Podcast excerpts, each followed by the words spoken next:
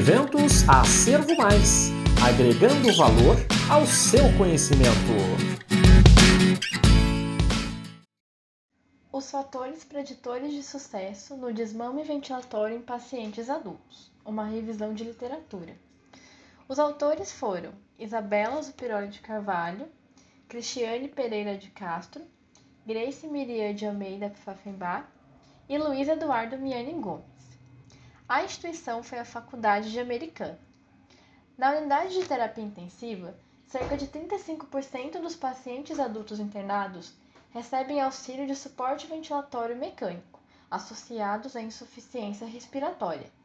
A ventilação mecânica, quando realizada por tempo prolongado, aumenta os custos hospitalares, além do tempo de internação, os riscos de eventos adversos, como a pneumonia associada à ventilação mecânica, além do risco de infecção e diminuição da força muscular respiratória.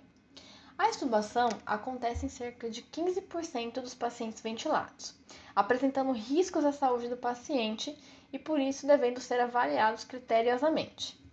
Outro sim, a ventilação mecânica acarreta em disfunções, devendo estratégias ventilatórias serem voltadas à extubação do paciente em menor tempo possível. O objetivo deste estudo foi descrever os critérios pré-estabelecidos para a determinação do processo de extubação no paciente adulto na unidade de terapia intensiva, identificando quais os fatores preditores de sucesso na extubação do paciente adulto.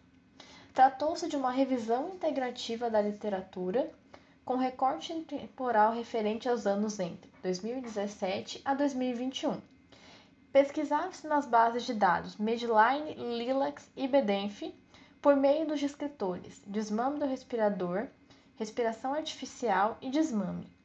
Os artigos selecionados foram publicados nos idiomas inglês, português e espanhol, disponíveis na íntegra gratuitamente e que respondessem à seguinte pergunta norteadora: Quais os fatores preditores de sucesso do desmame ventilatório em pacientes adultos?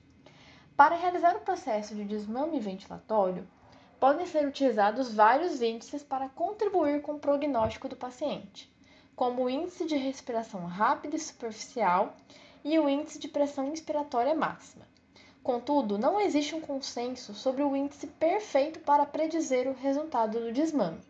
Assim sendo, o sistema respiratório pode ser afetado por consequência de problemas identificados nos sistemas hemodinâmicos e neurológicos, demonstrando como diversos sistemas do corpo humano podem afetar a função respiratória do paciente. Pacientes desmamados com sucesso são indicativos de que eles conseguem respirar de forma espontânea por ao menos 7 dias.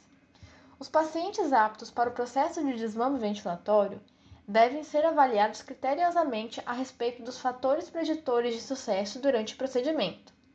O enfermeiro, por sua vez, ele deve conhecer os índices, como teste de respiração espontânea, para determinar a condição clínica do indivíduo, a fim de garantir a segurança do paciente e promover um cuidado holístico, contribuindo para o bom desempenho da assistência em saúde da equipe multidisciplinar. Se você gostou desta apresentação, não deixe de conferir os outros trabalhos da nossa feira acadêmica. Um forte abraço e até a próxima!